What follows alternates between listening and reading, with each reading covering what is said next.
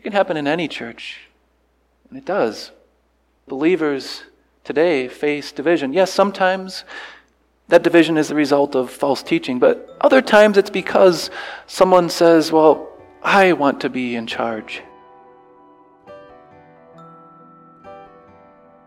We who are temples of the Holy Spirit can begin to say to that Spirit which guides us by God's Word, Well, I don't like where I'm being led, and I don't like the lot that I'm facing, God.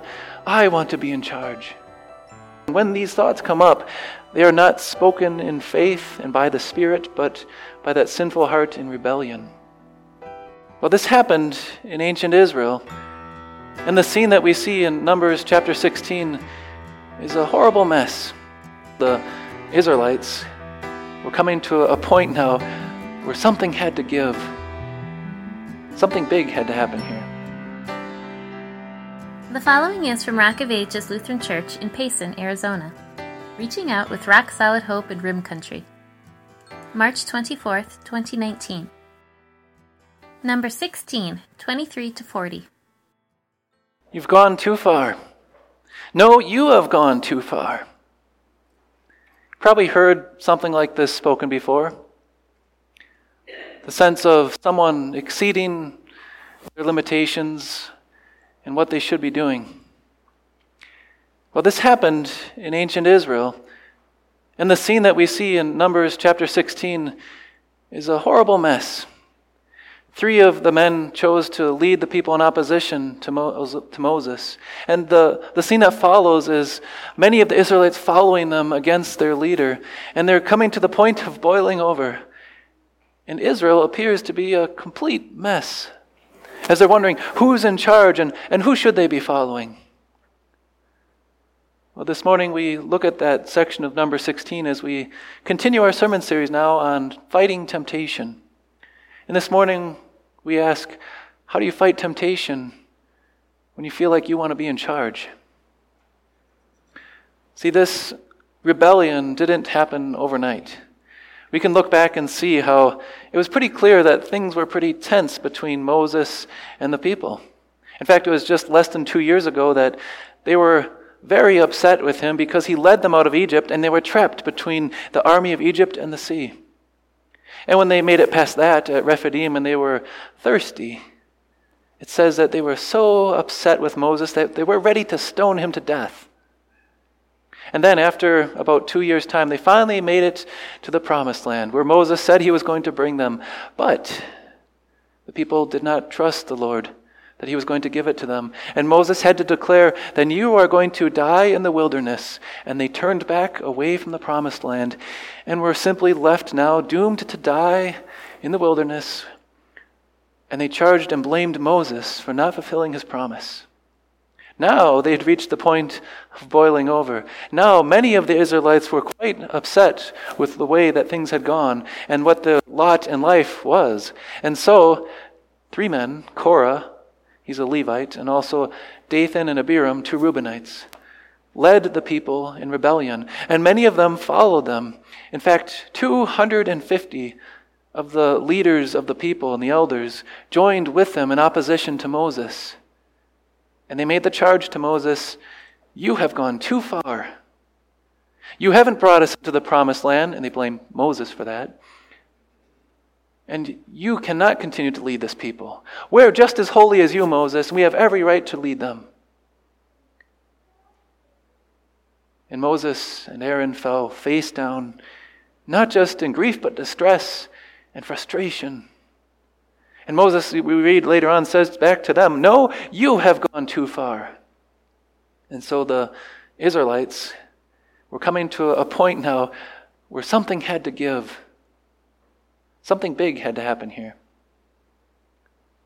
Schisms, divisions happen, even in God's church. You think of all places that in the church of Israel as Moses was leading them that this would be one of those body of believers that wouldn't face division. After all, they're the ones that were, as we read earlier, were delivered through the sea.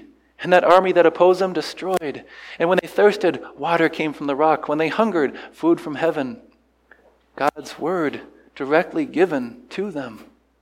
They had the privilege of serving God as His people with His word and His tabernacle, and God was fighting on their side, and yet schisms, division happened. If it can happen in such a setting, in such a church, it can happen in any church. And it does. The believers today face division. Yes, sometimes that division is the result of false teaching, but other times it's because someone says, Well, I want to be in charge. And this can happen with us too. I know how it is when I might be tempted to think that by my own efforts or by my own abilities, I deserve to be in charge. And I should have more weighty decision and sway around here because, after all, I've, you know, I've graduated from the seminary just like my classmates. And instead of looking to God who called me to serve Him, I look to my own pride and my own rights. And I might begin to reason, well, maybe I should be making decisions in this synod, not our, not our synod president. I could do a better job, even if I could. And don't you sometimes slip into that too, where you know, you understand, right, that we cannot serve God of our own right, but yet it still comes up the complaints, the disagreements, the, the thought that, well, if I was in charge, I'd be doing things better around here. If I was on the council, if I made the decisions, and suddenly complaints and the sinful hearts begin to clamor for having control and charge where God has not given it, we might end up with this same rebellious attitude. What does God say? Well, the people should have known better. They said to Moses, You have appointed yourself over this assembly. First of all, Moses had not appointed himself. We, we know that when we read back and we see. When God called Moses, Moses was reluctant. Moses did not take upon himself to be the leader of Israel. Rather, God called him. God said, The place you are standing is holy ground, and I will give you words to speak to my people. Moses did not come by his own right or his own appointment, but God called him to serve. And had the people missed out, had they not noticed what God had been teaching them when He set up His arrangements for the people? Two million of the people left in the wilderness and marched, and their encampment and marching orders displayed that all the people were to surround the tribe of Levi. And the Levi in the, the center of the people were to surround the tabernacle or tent of God, his presence among his people, in the center of their worship. And that tent, too, separated the Levites with a surrounding barrier, which only a few could enter. And those few who could offer up sacrifice on the altar, of them only a few could do it with ceremonially clean hands. And further separated beyond the washing basin and the altar was the tabernacle inner tent. Only a handful could then approach God and offer sacrifice and incense. And even beyond that, the most holy place, it's called, the curtain separating the rest of them. Only one man, the high priest, and only that once a year and even only then, when he made certain he was ceremonially clean, could come into God's presence. And then God's presence was found as the Ten Commandments were contained in that box, the ark.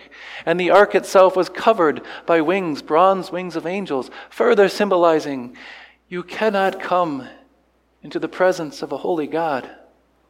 Sin divides us from our God. The people missed that. Had they not noticed that they had no right to approach their God. But when they came with this charge and said to Moses, We have every right, we are just as holy, and we can serve in charge too. Moses came up with an arrangement that would allow God to decide. You see, God is so holy that even when Aaron's sons, two of his sons, came uninvited to offer incense before the Lord, fire came out and had consumed them and killed them. So Moses says, all right, if, if you want to be in charge, if you want to take the role of priest and rule this people and be the head, then let's have you come before the Lord tomorrow. Have every one of you, 250 of you, bring your bronze censers and offer incense before the Lord. The next morning, they did it boldly, bringing those censers to offer incense before the Lord. Two of those men, leaders of the people, wouldn't even listen to Moses and stayed at their tents. And so Moses goes to them and says, Separate from these men, from Dathan, Dathan, and Abiram. Don't even touch anything belonging to them. Move aside. And if they die an unnatural death and the earth swallows them up, then you know I'm not doing what I do because I've set myself up. And that these men are in contempt of the Lord. And Moses wasn't even finished speaking, it says, when the earth listened and obeyed, and God opened up the mouth of the earth to swallow them alive. And they went down to their graves, and the earth closed over them. And their screams as the earth was swallowing them up so terrified the rest of the Israelites, they ran away, screaming, The earth is going to swallow us too.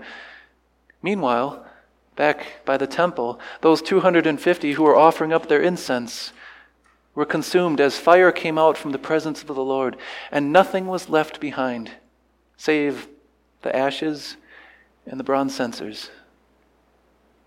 God was serious about those who come into his presence.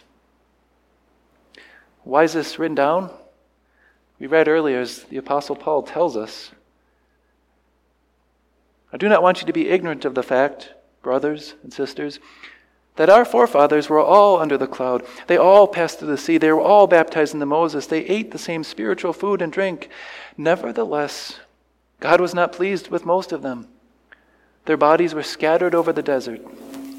These things occurred as examples to keep us from setting our heart on evil things. These things happened to them as examples and were written down as warnings for us, on whom the fulfillment of the ages has come. See, you and I, much like the people of Israel, are blessed with great privilege from our God.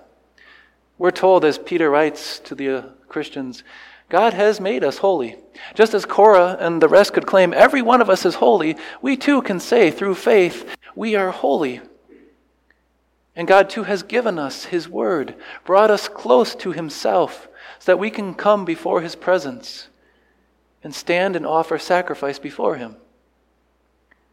And yet, every one of us too needs to hear the warning which God has given to not take charge or to, to seek more than what God has given us.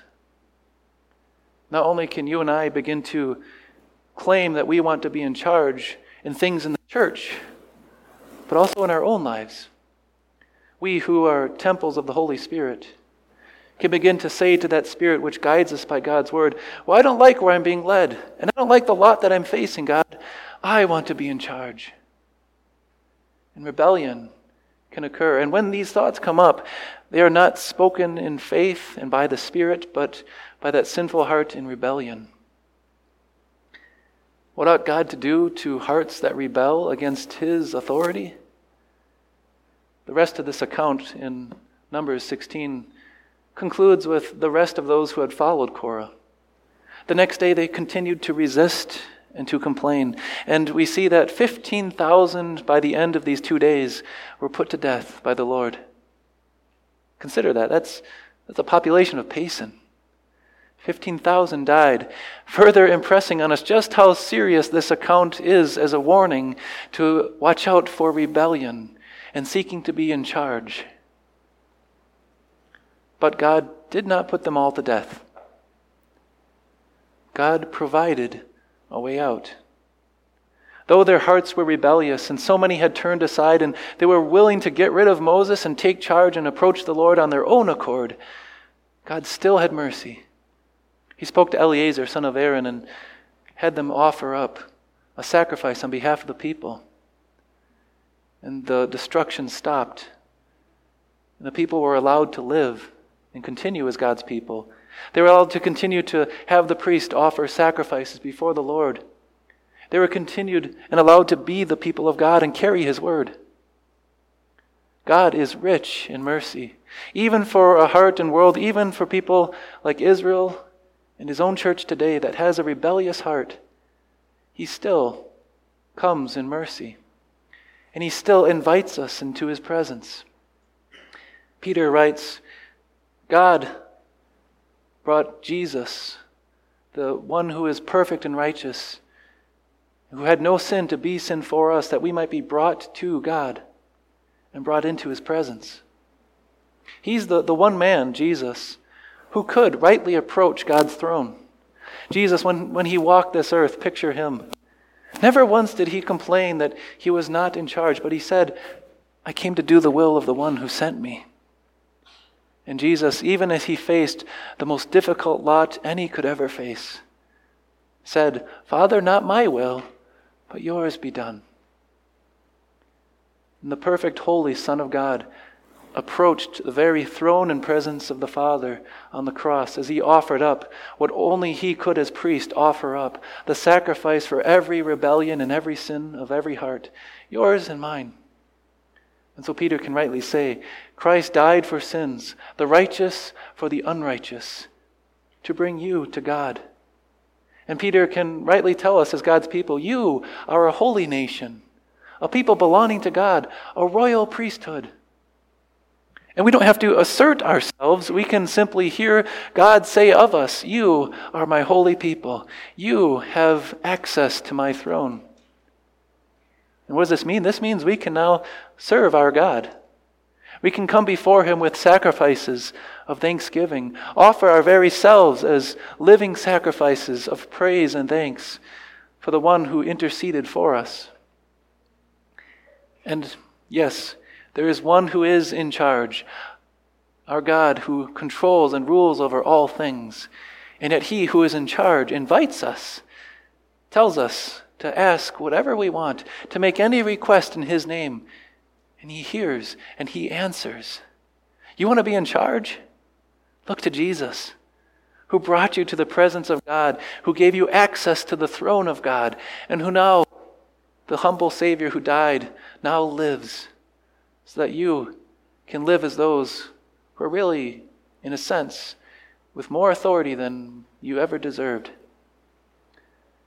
When the priest gathered up those censers, they hammered them and put them on the cover of the bronze altar, reminding them that God is going to provide a sacrifice. That sacrifice is Christ. And because of his once given sacrifice as our great priest, you and I have access to the very throne of God. And when we want to have that rebellious heart and say, I want to be in charge, we simply step back and we, yes, we look to the rebellion that took place in Korah's rebellion. And we learn from that. We look what followed and the mercy of God and the provision that He gave for rebellious people and the access He now gives us to be holy in His sight. To Him who is head be praise and honor and glory forever. Amen.